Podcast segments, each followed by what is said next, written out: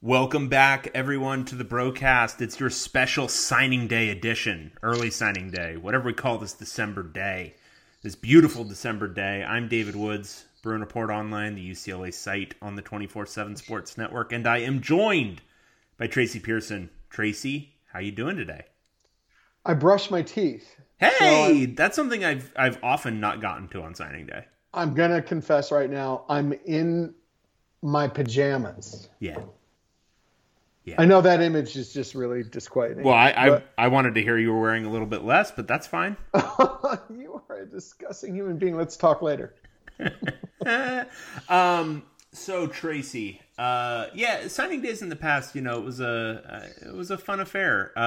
Decembers have not been, I think, as exciting, and that might be tied to UCLA's, you know, relative failures in recruiting, but not this Wednesday.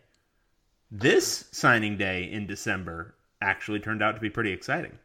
And, you know, so I woke up at about 5:30 when I usually wake up.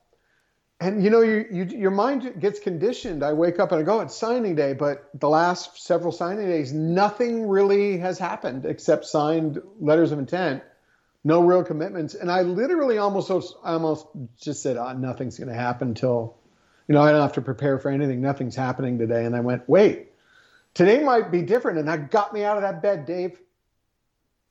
I bet. Yeah.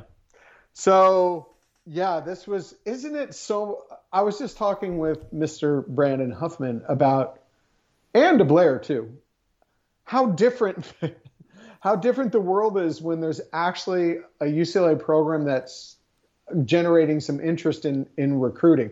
Even for them, they were saying between them how much fun it is to get the bros excited on the forum. It is. And I mean, what a beaten crew our bros are these days. They are the guys, though. They have stuck this out. Stick it through thick and thin. Wow. You know, sometimes you didn't even know if Chip Kelly was recruiting. Like, just if in that fundamental binary, whether they were or they weren't. And now to have a day that's actually exciting with guys flipping and mystery recruits. Like, when did we last hear about a mystery commitment? What was that, like 5 years ago? And when we did, usually they all didn't happen. No, none of them happened. Yeah, exactly. But this one happened every time except for one. And yeah, one miss. That's a great story, but we'll tell you later in this little pod we got going. Yeah, just really good vibes. I mean, and you and I have been saying since we've been doing this job, if UCLA wins, and you don't. Everyone's always against the saying it will recruit itself, which is, yeah, that's not accurate. You still have to recruit. But damn, your recruiting efforts are so enhanced at UCLA. I've seen it through so many different staffs that have been there, staffs that weren't necessarily good recruiters, and they signed great classes because they were looking good on the field. This program, if everyone can remember, 3-9, 4-8, and 3-3, 500 ball has gotten enough. And this is not exaggerating. This recruits calling up UCLA saying, "Hey, I want to commit." 3-3, and you know, fairly good recruits, high 3 stars and some 4 stars, calling them and saying they want to commit. If this is what I want to talk about the most. We all have talked about Chip Kelly and his staff, their approach to recruiting and how it's, you know, been lacking at times and in certain elements. But if he just wins more on the field, if he gets to 8 wins for a season, and let's say, wow, crazy, something like 10 wins, they're going to have guys calling them up like this. And suddenly, all those evaluations that they were not recruiting this guy because of this or this or this, suddenly those guys will get recruited, because when it comes to coaches, and this is for every coach I've ever known, the thing that they like most about recruits is when that recruit likes them. That makes that recruit a better recruit. And more suddenly, he's more able to get through UCLA admissions because the coach is willing to push him through. That's what you have to hope for in a Chip Kelly program, that more positive results on the field generates more interest from recruits, which gets them recruiting at a higher level because more higher level recruits are showing interest in them. Yeah. And that's it is stunning to me that that's going to result in, as you just posted, potentially a top 30 class after literally 10 wins in 3 years. That was a hint right there. I can't give it away, but there are, as we know, we've talked about on the forum, there are some outstanding boons out there and some other things that could happen too. Yeah, it could end up a top 30 class.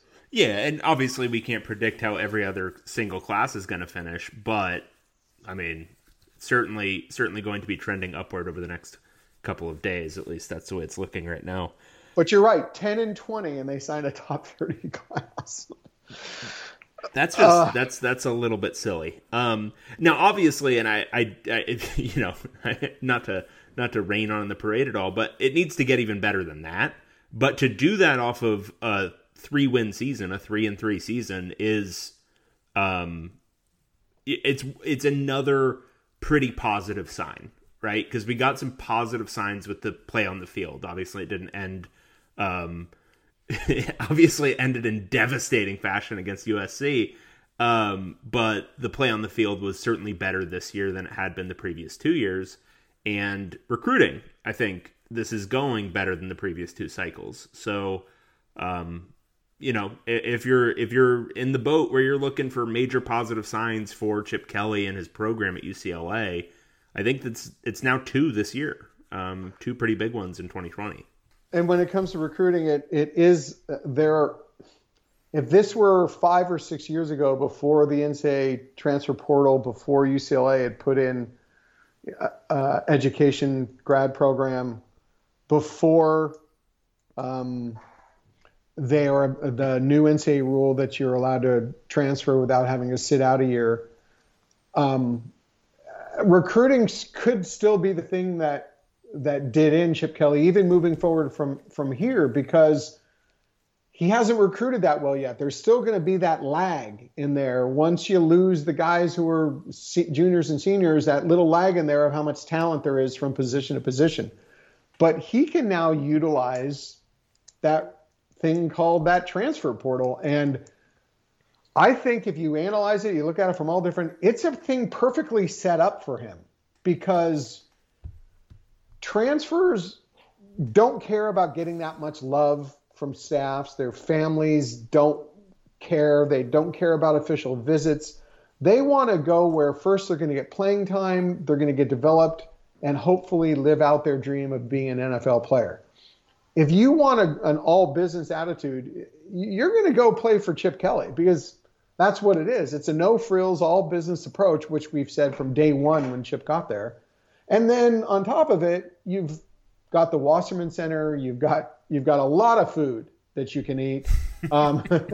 You've got and it's not a bad thing to spend your last couple of years in Bel Air, living in Los Angeles, and getting a degree from UCLA. If you got a degree from Southwest Technical Institute and now you can get one from UCLA, I mean, everything is set up for Chip Kelly to be ideal in recruiting the transfer portal. Yeah. And he's got film to show now of how he uses his transfers. I mean, this year especially, but even previous years, but this year especially, with how Quantrez Knight, how Britton Brown, how Caleb Johnson, I mean, semi-transfer JC, but how all of these guys performed and how they were immediate starters or immediate, you know, playing a ton guys. It wasn't as if he was prioritizing his high school guys who were highly rated, because, well, there aren't that many of them. And it was, you know, I think there's a way he can show this where it's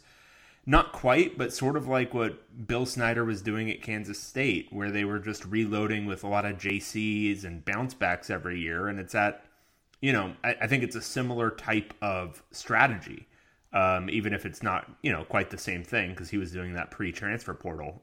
But it's the same idea, which is you go get more adult type guys, you know, and not just mentality wise, but physically. I mean, Quantrez Knight, when he was a freshman, was not Quantrez Knight as he is now. Britton Brown, freshman year at Duke would not have been Britton Brown right now. I don't know if Chip Kelly would have wanted Britton Brown as a freshman, but getting him as a fourth year guy, well, suddenly he's really good.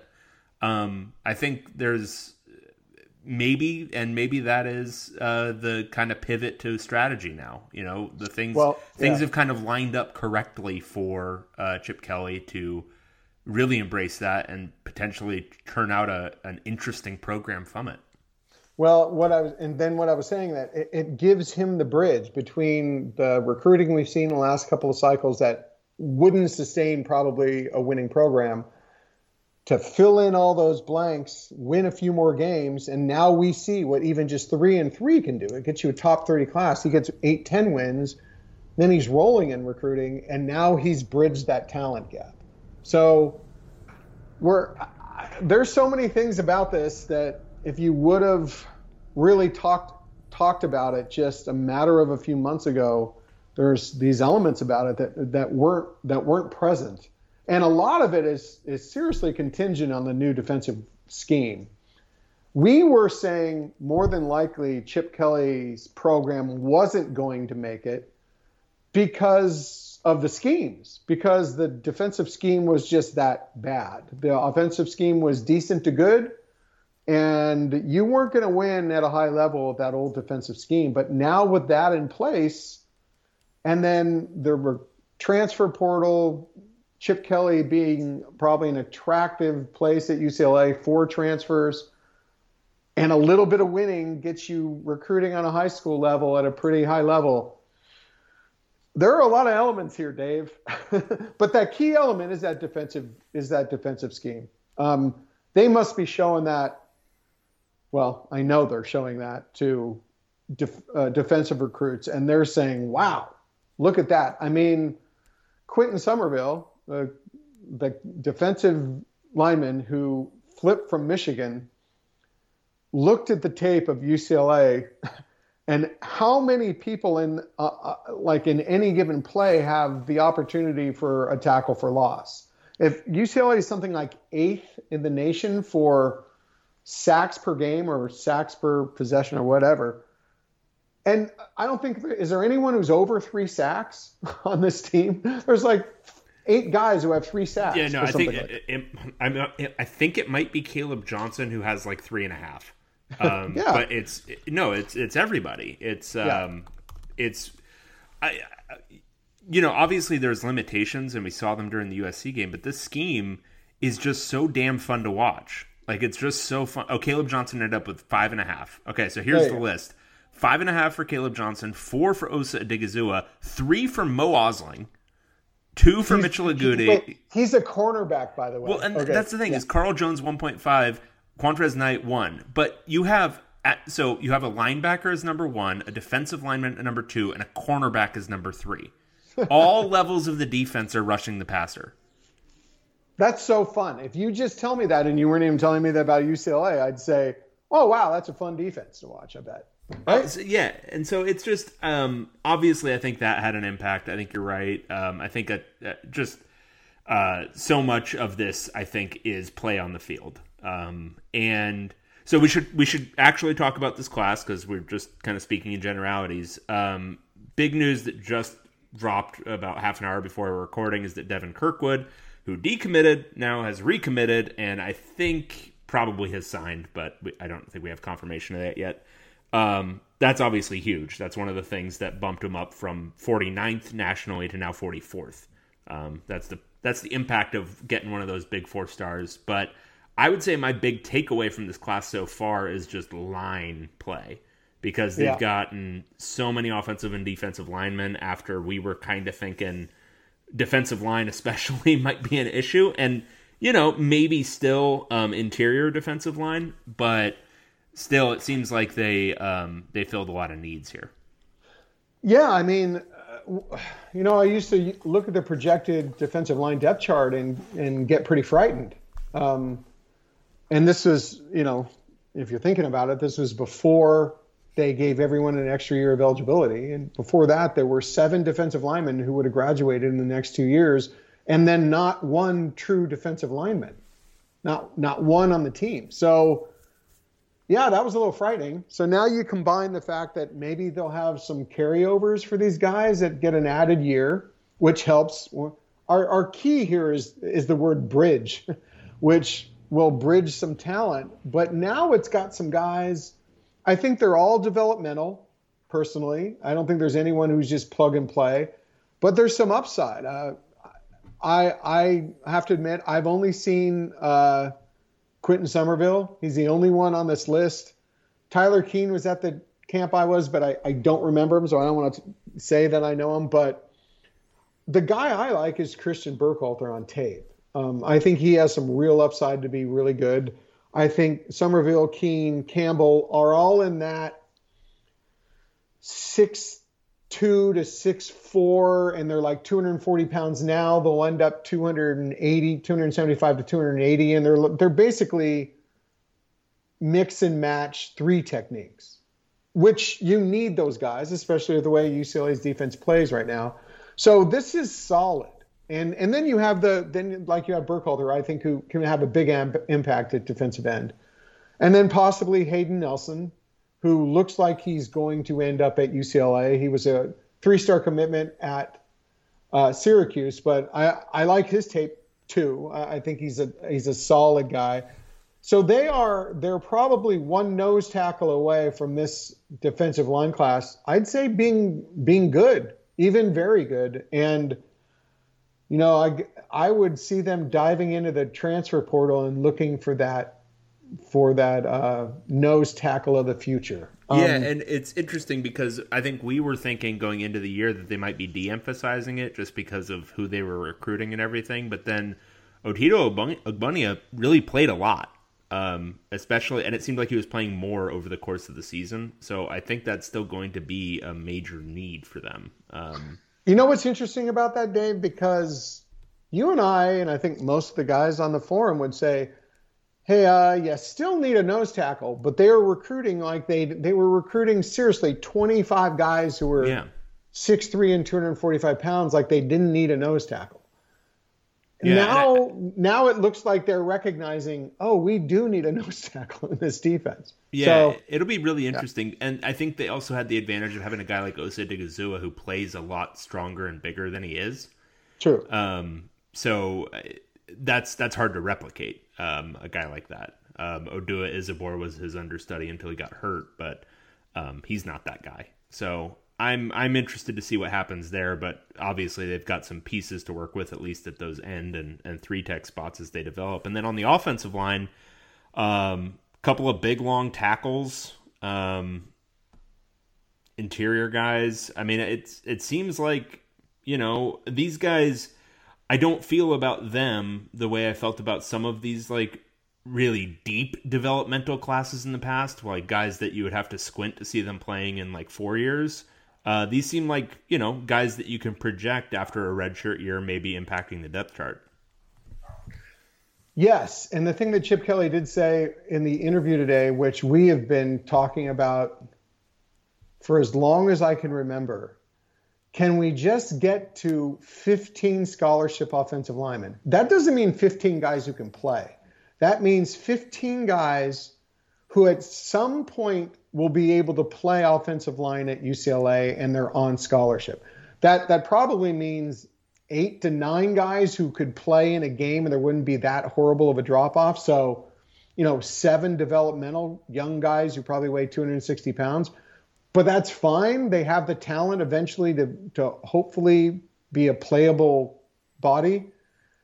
Right now, with this class, they will be at, I mean, do we have any music in the back, like some trumpet fanfare? They're going to be at 17 scholarship offensive linemen. And let's even say, like we've been saying, there's 2 or 3 that probably will never be able to play at UCLA's level. The fact they're at 14 or 15 is just shocking. Do you remember those days when UCLA was carrying like 9 scholarship offensive linemen? I mean, year after year after year. Yeah. And they are actually, you got to give Justin Fry a huge amount of credit, especially since he came in, signed a pretty good class, then had a big dip in the 2020 class where he got shut out on a lot of guys and then made a comeback. He probably had future playing time to sell, which always helps. But this is starting to look like a real depth chart on the offensive line. And the guy I want to talk about more than anything, I mean, there's Thomas Cole, who probably future left tackle. There's Garrett DiGiorgio, probably future right tackle. But my guy is Noah Pugliali. That guy, if you go and watch tape of him, I think that's an NFL, a future NFL guard. He's that good. And remember we were saying, even Biggins, everyone, and Brandon, that he was leaning to Cal or to Oklahoma, and he committed to UCLA. That was that. I'm going to say it right now. In 2 or 3 years, Noah Pugliali is good. We're going to look back and say, wow, that was amazing that they got that kid, because that's a future NFL guard. That's exciting news. Yeah.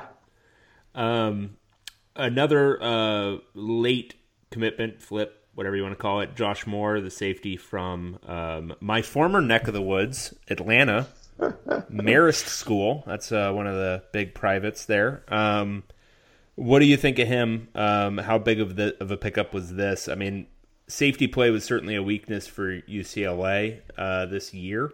Do you think, I mean, he was a 2.47 four-star. Any chance he plays early? From what I've seen of him, and I've talked to someone who's seen him, he's pretty physically developed. He's a pretty big kid. He's 6'1 to 6'2 and already 195 pounds. Watching his tape, he's not a free safety to me. He's more of a strong safety or even that striker position kind of guy. But I'll take anyone who can play some safety, because after watching this season and really seeing a lot of, I mean, there were a lot of guys, I think, playing over their head, overachieving in that defensive scheme. I would say, I can safely say that safety play was still lacking some. You just have to be a little worried about the talent level that's at safety right now. So this is why Josh Moore is significant. They did not have a safety commitment. They had no one they were recruiting. They missed out on 5 or 6 guys they had offered. So they were sitting there, empty-handed when he called them up. Great story, too. He was committed to Stanford as a safety, but he wanted to play wide receiver. USC then flipped him as a wide receiver. Then USC got, it's wide receiver U, so they got a few more guys. He basically decided to decommit, realized he wasn't going to be one of their guys, opened it up. He calls UCLA. UCLA, from what I understand, says, well, we would like you as a safety. Now, wouldn't you think he'd call Stanford back? Say, okay, I want to be a safety. He I think he checked in with Stanford, but Stanford was, I don't want to say butthurt, but probably not too happy that, I'm not blaming them. Coaches do this. You decommit, they're going to say, well, okay, bye, we're done with you, which was kind of the case. So falls into UCLA's lap. It gets its safety within, 5 days of signing day. Didn't have to spend a lot of time recruiting him. Yeah, this is a major coup at a position where you could – if there's a position you would really sense watching this team this year, it needs to upgrade some talent, it would be safety. Yeah, and even if he doesn't play safety, I started watching his highlights while you were talking. Yeah. I could see him playing some Quantrez Knight role. I could see him doing that. That's what I saw too. Yeah, that'd be. He's a big guy. He's a big dude, but he's got he moves really well. Yeah, yeah. He kind of he reminds me a bit of. Jonathan Vaughns, John Vaughns, who did play some. They're probably about the same size. And John was playing some will linebacker, but he might end up a striker himself too. So, as long as you get those kind of guys that can play various positions, that all really works. Yeah. So we do have to say, and I think I've said it, but there are still a couple out there that could happen. As of this moment, Thursday afternoon, UCLA is leading for some more guys. I won't even say how many, just some more guys. Now that could change by the time they sign it. Maybe they don't sign during this early signing period, but right now there's still some things for you to keep checking back and clicking on Bruin Report Online like 300 times a day. Well, and I think, do we know the final announcement day for Morrell? Is that Friday? I think it's Friday. Yeah. So that'll be a big one to check in for. And then the other thing, I mean, I want to talk about Devin Kirkwood. Devin Kirkwood is a big, long athlete. I don't know if he's necessarily a cornerback, but the way UCLA uses its cornerbacks are they're big, long. They're not they can't necessarily stay with a guy down the field. I mean, we have a lot of those guys from Obi Ebo to Mo Osling to Rashad Williams. So if you're looking for that guy, I think Devin Kirkwood is that guy. And they've got the guy from last year who I really like is John Humphrey. So they've got Devin Kirkwood was a big pickup. I like him as an all-around athlete. If he's not a cornerback, maybe he's the future safety, more of the free safety type, to maybe go. DJ Warnell was playing some corner this year, but he might end up safety too. So they got a lot of these guys that maybe they'll be able to fit in to different spots. And you're talking about finding a spot for a four-star athlete with tremendous upside like Devin Kirkwood. So that was a huge surprise, because what does Greg Biggins say? It's very, very rare that someone decommits, opens up their recruitment, and then recommits. Well, and then, I mean, let's talk about where he goes to school. I mean, somebody who decommits and with USC and then recommits to UCLA from Sarah.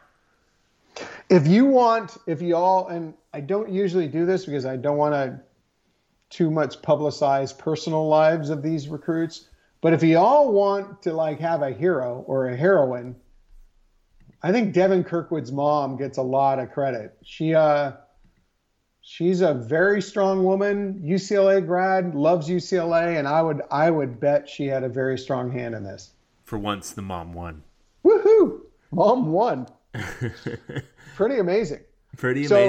Let's go over this a little, though. Some of the spots that maybe they're hurting on a little and perhaps they could fix by February signing day or in the transfer portal. And the one most glaring one is tight end. And that is just shocking because UCLA is legitimately tight end you in the last 2-3 years in college football, right? Mm-hmm. Derek Sage is a tight end coach, and I will say if a coach, I've gotten feedback from a lot of people that they're not good recruiters. I've gotten feedback that he's an effective recruiter. I shouldn't say effective. He's a good recruiter that recruits like him, but he struck out with, I should count them. I think we're up to like 14 tight ends that they offered this year, and they all said no. So none signed, none committed. Same with last year. That's astounding. If there's one position that's really been showcased, it would be the tight end position in the last couple of years, and they cannot find themselves a tight end. They don't need to. Just scour the rosters of all the local high schools and grab another walk-on who you turn into an NFL player. There you go. Solved. He's your guy. He's your guy. He's been my guy. I saw him catch one ball 2 years ago, and I'm like, wow, he can actually play. And then he did it a few more times last year, and now he's a pro tight end. He's going to be great. He's a pro tight end. And then let's talk about linebacker. They kind of struck out on linebacker. Well, it's okay. They still have the 15 guys from last year. They got those 15 guys, and they're all at outside linebacker. They do have the grad transfer from Notre Dame, who I've heard was going to plug in inside. He's 6'2" and probably 210 pounds, so I don't know about that. We'll see. So maybe a linebacker in the transfer portal. That would be good. Someone who can play inside, and I don't want to keep just piling on Bo Calvert, but maybe someone a little bit more instinctual at middle linebacker would be good. And then running back, if they pull out Dacian Morrell, He's a solid guy.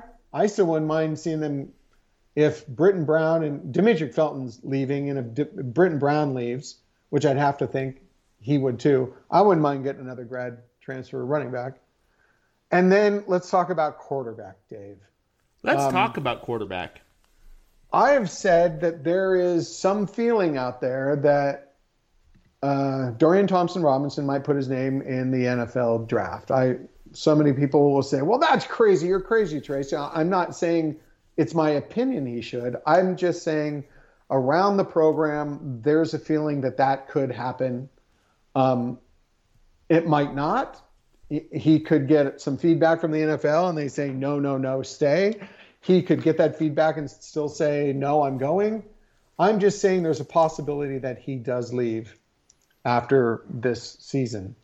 I would think that they will go heavily into, and they already have kind of put their big toe into the transfer portal pool when it comes to quarterbacks.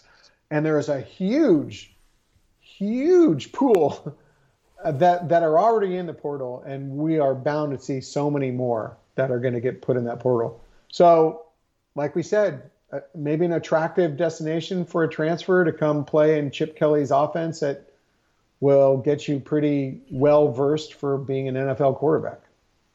Yeah, I think that's right. And I do want to, I think we all are a little hard on Dorian as a player. And I think there's some reason for it, the turnovers especially. But I do want to point out the year he just had, because I think statistically it's worth maybe reassessing if you haven't looked at it in a second. So this year he was a 65% passer who threw 12 touchdowns and 4 interceptions and averaged almost 8.5 yards per attempt. And his rating, it's a useless stat. I'm not even going to cite it, but that's full. What is it? 294 is something ridiculous. 160.5. Right? I don't even know what that's out of. That's got to be like top 10 in the country. It's whatever. Yeah. But his completion percentage was a full 5.5% higher.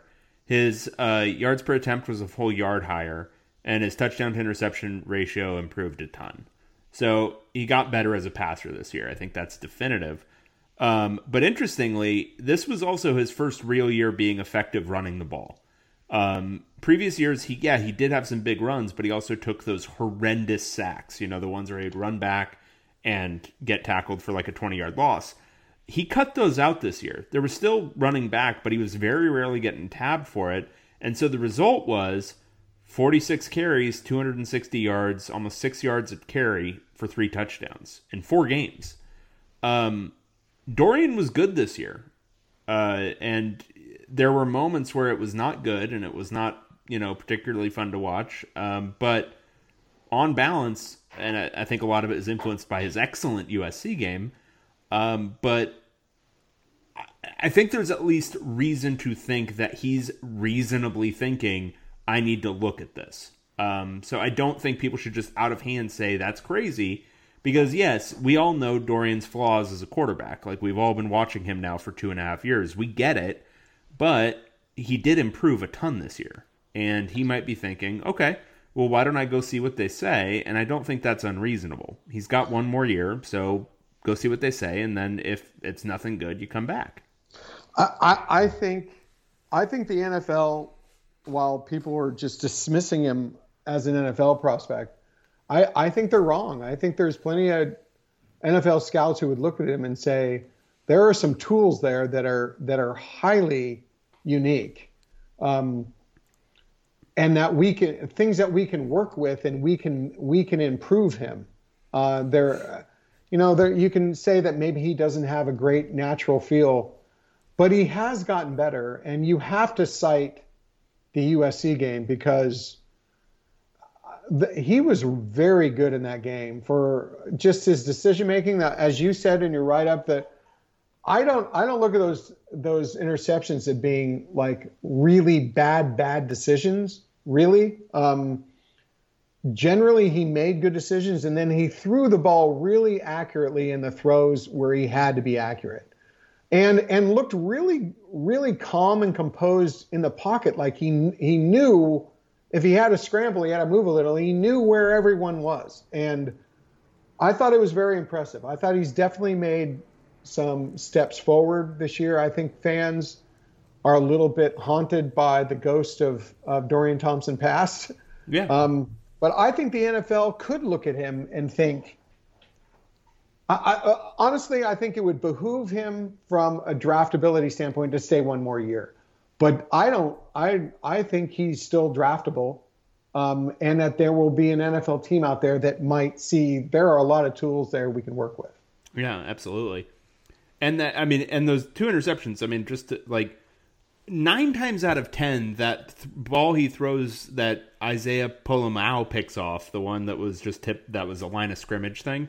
Yeah. 9 times out of 10, that's just an incomplete pass. Like, he made a freaky play to catch that ball. And then Talanoa Hufanga's really friggin' good at football. I mean, just, you know, sometimes the defense just beats you. So yeah, I just want to hammer that again. But and wait, we're talking about commitments. We're talking about 20. We got to talk about Kajaya Holloway, who was a guy who signed in this class, who we kind of overlook a lot. I really like this kid. When I saw him at UCLA's camp 2 years ago, he was the guy who stood out to me. Strong arm, athletic. He's kind of a bigger version of Dorian is what he is. He's a legit 6'3", and probably, I didn't know what Chip said he was today, 210 already, something like that. He's going to be really raw. He's going to have to learn the position, but I like him. Will he be able to come in and probably compete? No. But in 2 years, I think there's a very good college quarterback there. I just wanted to give him a little props, because we tend to look at quarterback recruiting and we talk about the guys they missed on, like Jackson Dart or Deacon Hill or whatever, and we don't talk about Holloway. So, yeah, I think they will go into the portal and they'll here's the interesting issue. If Dorian Thompson-Robinson does leave, they would want to get a grad transfer or someone with a lot of experience who could just plug in, and, you know, a Wilton Spate or better, but a guy who's ready-made to play. If he doesn't, they'd like to get an undergrad who's maybe 1 year in the program and then could start. But the thing is, you're not going to know this.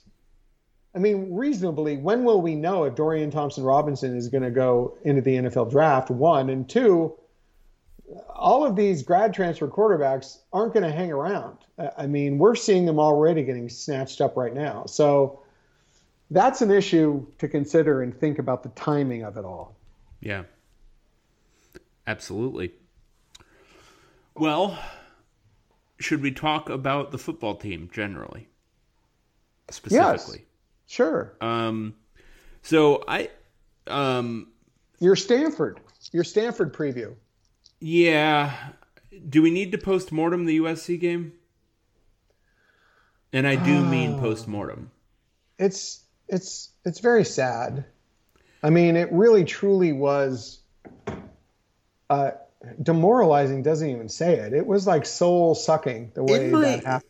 In my advanced old age, Tracy, I've become, one might say, a little jaded, a little cynical about UCLA athletics in particular, life generally, you might say. That game took me back to some real heartbreakers in my youth. What a brutal finish. What an absolutely brutal finish. And I think the only thing that could truly arouse those feelings of absolute, like, I've just been stabbed in the stomach, would be losing like that to USC.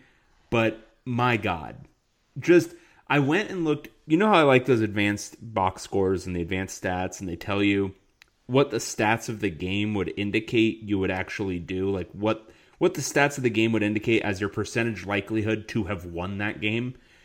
The key stats for that game tell us that UCLA should have won that game 95 times out of 100. Yeah. 95 times. Yeah.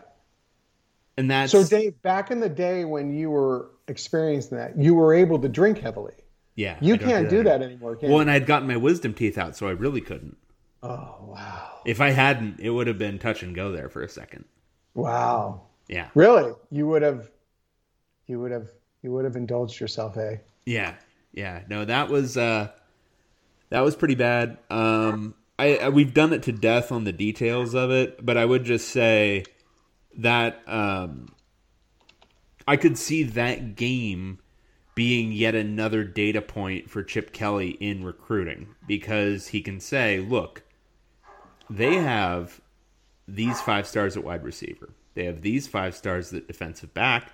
They've got this elite tier quarterback. They've got these dudes on the lines. They've got these guys at linebacker. And I went at them and I got this touchdown where a walk-on ran past their entire secondary and that touchdown where a walk-on ran past their entire secondary. What can I do with you?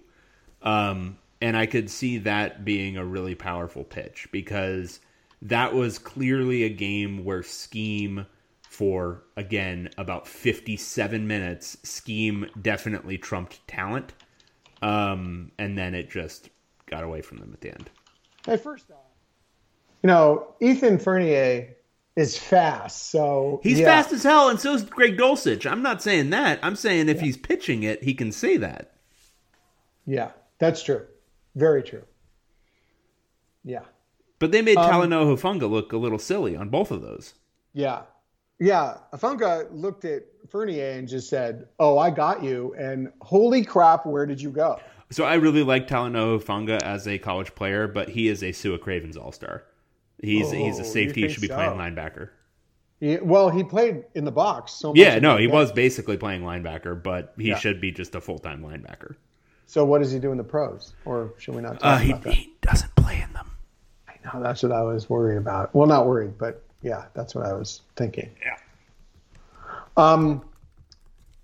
There were a lot of things about that game that, and we've emphasized them that, but I'm not going to dwell. What I'm going to say is, to me, what that game meant, my major takeaway was, with UCLA having a vast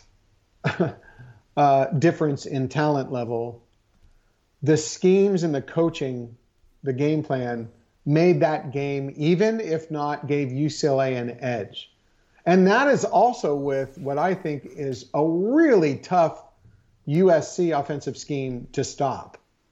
So UCLA's scheme and coaching was enough to offset its talent deficit.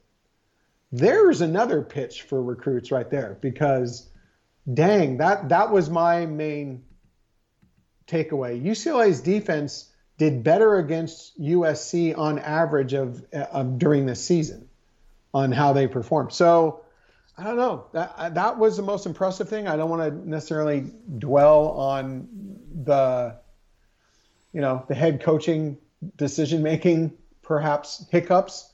But that was what I took out of that. I think even though it was a devastating loss, you still feel it. Yeah, there's kind of a little good feeling, though, coming out of it, I guess, still now. Maybe I'm just trying to be too optimistic. Maybe we're just gutty little Bruins. Maybe that's what we are. Yeah. And you can't argue with anything that's going to keep Clay Helton at USC, right? No, I think that's a definite upside. And for the Pac-12 generally, keeping a great coach like Clay Helton in the fold at USC. I mean, he's an Auburn grad. He could go there. And I think they've got to lock him up long term, maybe an 8-year deal. Because what a black eye for USC in the conference if they let him go. That's what I think too. I mean, and to throw him over for someone like Urban Meyer. I mean, come on. A mercenary over your guy who has shown loyalty this entire time, hasn't even entertained the Auburn offers that are coming in. You got to reward that loyalty. Urban Meyer, he just jumps around. What, you're going to be good for a year and then he's gone again. He's turning down those calls like they're spam calls on his cell phone. It says Auburn, Alabama, and he's all nope, not doing it. And no, then he gets a text with like $10 million. That's all it says, and he's saying not doing it. No, No, he will stay at USC until retirement. That's just who he is. That's the kind of guy he is. And he deserves it. He deserves it. He truly does. All right. UCLA has a final game this weekend. It feels a little bit like an afterthought because it is. But UCLA is taking on Stanford on Saturday. It's very weird timing. It's always a weird thing after the USC game to play another game, even during a regular season. This will be strange. It's a weird thing to play a game right after signing day. That's strange. Like, this whole thing is timed very oddly. But it's another football game. Stanford is semi-surging at the moment, but when you actually look at the team itself, I don't think they're very good. I think it's just been kind of happenstance that they're winning games. Their defense is terrible. Like, it's a terrible, terrible Stanford defense. If UCLA is focused, and this is the big question, and it's always the question after the USC game, if they're focused and ready to play, it should be a pretty comfortable UCLA win. But you never know. You really never know the week after. I'll probably predict a close UCLA win at this point, just because I got a hedge against UCLA just kind of coming out flat. But Stanford's defense is really bad. UCLA should be able to run the ball and throw the ball pretty much at will. Wow. Okay. I think it's pretty important that they come out and win this game. Just not that they finally have a winning record under Chip Kelly. They sent him off in an off season, and I'm saying that maybe prematurely because they could play in a bowl game. But and I'm not basing this on any information inside information, but I'll be surprised if UCLA plays in a bowl game. I just think they're going to go that route with all those other very respectable schools that are saying they're not playing in a bowl game. So let's just say that happens. They're 4-3. We embark on an off season on a good note, on a winning record, good for recruiting, and it shows that the team, bounced back and is resilient. And after that pretty, devastating loss against USC, so. I think it's a pretty important game, and given the fallout from USC and that it's signing day this week, it's kind of just there, but it's more important than we're all kind of taking it, I think. Yeah, I'll buy that. Hopefully the team buys that too. Yeah, I think that's going to be the essential bit. Okay, you want to talk about basketball? Go ahead. Go. I only want to talk about basketball. That's the only thing I want to talk about today and ever. The UCLA basketball team hasn't played in a while. When I last watched them, I was a little bit drugged out on pain meds, Marquette, because that was the night of my wisdom teeth surgery. So I was really looking forward to Tuesday night, which is crazy. That's a crazy person's... I don't know if I'm just returning to my 2008 mindset or what, but I was upset about a UCLA football game, and then I was upset that I couldn't watch UCLA basketball play, let alone play a cupcake. Like, I was legitimately super bummed about that. Remember those days when you used to look forward to, you knew UCLA was going to win by 25 to 30 points, and you were just looking forward to watching it? Yeah. Because it was fun to watch. That's what they took that away from us, Dave. And now they've given it back. They have? They've given us back the feeling of disappointment, right? Oh, I got it. Right. Yeah, no, the feeling of disappointment. But no, they've taken away the game. The game that we wanted to watch. Is what I was talking about. Yes. Yeah. But it's it was just I don't know, it was a very disappointing evening to not be able to watch that. And now we've got on Saturday, before the Stanford game, it's going to be UCLA Ohio State, which I actually think is going to be a better game than UCLA Kentucky was lining up to be. Ohio State's actually good, not fake good like Kentucky is this year. So it might actually be a much more likely loss for UCLA. But frankly, I want to watch this team play marquee games. And I think this has a real chance to be a true matchup of, again, kind of like that San Diego State game and maybe kind of like that Marquette game, maybe a matchup between teams that could be Sweet 16 or better level at the end of the year. You know what's really exciting about UCLA basketball is every time you watch them, you say, okay, they're getting better, but there's still so much more that could develop to make them a lot better. Johnny Juzang I mean, what did he shoot? 1 of 19 from three. But you look at him and you go, dude, that is an offensive scorer. That is a guy who has a great natural instinct to score. You know he's going to start scoring this year. There are so many ups. I mean, Chris Smith has to get better offensively, right? He just has to. David Singleton is shooting the ball well. And then our guy, Jules Bernard, has the best game of his UCLA career, looks completely under control, driving to the basket, taking his mid-ranges, hitting the three. And you put that all together and you say, wow, I mean, they haven't put this all together yet, not even close. And I rewatched the game, and the defense wasn't great to begin it. They got better as the game went on. They were allowing a lot of penetration, a lot of drives. If you noticed the shooting percentage, well, I think they came out shooting like 67%, that they ended up shooting what? It was like 42, something like that, because the UCLA's defense improved so much. So there's so much upside here, and you just think if they put all this together, wow, it's pretty exciting. It's pretty exciting to think about. If they could just shoot, I think if they continue to shoot what they're shooting from three, I think they're shooting like 37, 38% as a team. I don't know. That's what's so exciting about them. You watch them and you just say, they're pretty good, but they're not even close yet. They still got so much better they could get. Well, hell, they're still starting the wrong center. Yeah.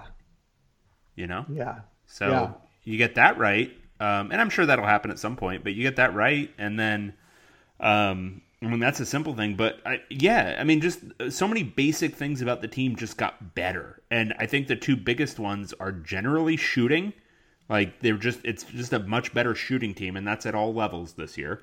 But also defensively, you've got to remember how bad it was last year, because we're talking about it and we're critiquing it because we expected it to be really good. And it's not quite really good yet, but it's so much better than it looked at the beginning of last year. And it's honestly about as good as it was looking towards the end of last year now. I'm excited to see what this evolves into, because they are, I think right now after that Marquette game, I thought that looks exactly like the team I was expecting. Like that looks exactly like the team I was expecting coming out of February. But they grew a lot last year between December and February. What's that going to look like this year?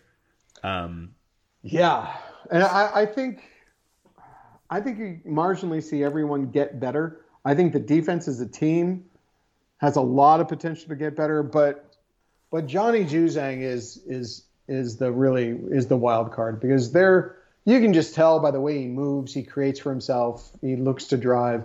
There isn't anyone who's a natural offensive player like that on the team. Chris Smith is not a natural offensive player. I think Smith would love another guy to defer to. And Juzang, I think, has the confidence. And I think you can tell just watching on the court, he already has everyone's trust. Like, they're not, like, there's no bad body language when he takes a shot. There's nothing like that. And so as a newcomer, to already have that trust makes me think that he truly was just burning everyone up in practice. Yeah, exactly. Yeah, that wasn't like, what is this guy doing? That is, no, keep doing it because we know you've killed it. Yeah, we know you're going to start making 50% of these really quick. So, I'm really excited about the team again after a momentary disappointment after the first week. So, hopefully, don't let me down, UCLA basketball. I'm now in the emotional stage of my fandom again. I've returned to 12 years ago. Let me ask. How unusual, because I legitimately don't know, how unusual is it for what? You're 44 years old? Is that what you are? To have, 70, I think 70. To have wisdom teeth taken out. Is extremely unusual. Really? Yeah. At 35, that's the point at which it becomes like not a joke surgery. Really? Mine I think still was. I don't think the roots had formed quite as much as they were worried it would have. I was having, one of them was just kind of weird, and I think it was just hard to clean, and so it was getting some bacteria in it, all that kind of crap. It was getting your beard in it and stuff. And so they're like, we got to take that one out, and you might as well just get them all out. But here's the interesting piece. Most people, when they get them out, they're like 18. They don't even they barely even notice they're there yet, right? I used my wisdom teeth. Like, I used them. I chewed with them. And now, like, a week later, I'm still not really eating a bunch of, like, hard or solid foods. But the few things I have chewed, I have to, like, almost relearn how to chew. Because I use those back teeth. I'm just picturing Dave with your big old beard, Yosemite Sam, just learning how to chew. I know. It's so sweet. Dark. I'm like chewing way at the front of my mouth, and it's just like, this is not how I did it. This is not good. I'm going to give myself like a sore jaw from this. Hi. Yeah, lots of fun. Well, I guess, how I want to finish this off is, UCLA fans have been through a lot. Right? You could say that. There have been some dark times that weren't too optimistic. You couldn't really see that. You couldn't see the pathway to things getting better. In basketball, with the previous coaching staff, you just thought you were in a dark hole that you would never get out of. You can envision UCLA basketball where it's going now under Mick Cronin. And with Chip Kelly, we were never in that dark hole like we were with basketball, but we were highly, highly skeptical because we couldn't see the pathway. The pathway wasn't clear. Now things have changed. There have been a few elements and things are kind of falling into place a little. And we now see what UCLA can do if it wins a little, what it can do in recruiting. Throw all this together, think about it. We have never seen a winning UCLA football program with the Wasserman Center as a resource to be able to recruit with that Wasserman Center. Never, ever. Since that thing was built, maybe it's a curse, but since that thing was built, they've lost. So using that as a resource, and then the topper here is the Jordan brand that UCLA signed. Martin Jarman, big shout out to UCLA's new athletic director for getting that done. While it might not have a huge direct impact on football recruiting, it's one of those things you say, okay, well, that's good too, on top of it. You don't make your decision as a football recruit that you're going to go there because of the brand. A lot of times in basketball recruits do, and it's a big thing. And just to change the overall image of UCLA athletics also. And you throw on top of all that, Martin Jarman, a dynamic, young athletic director with energy who has some vision of where this should go and how he wants to do it. I don't know, Dave. There's some legitimate optimism here. Would you say, Tracy, that something's brewing? Damn, you're doing like the old dad jokes. Yeah. Wow, that's what happens when you get your wisdom teeth out. You just, yeah. Well, I lost my wisdom. See what I did there? Yeah. Wow, you did another dad joke. I know. Yeah. Anyway, You're excited. You have to admit, I'm excited. I'm pumped. You're excited for football. I'm excited for it all. I am 23-year-old me again. Dave, say I'm excited for football. I'm excited UCLA for football. I'm excited for UCLA football. Look at that. Look at that. It's a whole new day. It's a beautiful day. Woo. It's a beautiful day. Oh, wow. That was some YouTube people for you. Just like went away from their speakers. I hope they didn't. I hope they really sucked it all in with their ear balls. Well, okay, Dave, this was good. I like talking to you. It was so much fun, Tracy. I laughed, I cried. And now we are done. All right. Well, everyone, I hope you enjoyed your signing day. I hope you enjoy all of the games on Saturday, and we will be back again soon. If we do not talk to you in the meantime, I don't know if we'll do a pre-Christmas one, but if we don't, have a Merry Christmas or whatever you celebrate, or Happy Holidays, whatever you want to do. Just have a good one. All right. Well, for Tracy Pearson, I'm David Woods, Bruin Report Online. We'll talk to you again next time. Keep staying safe out there, guys.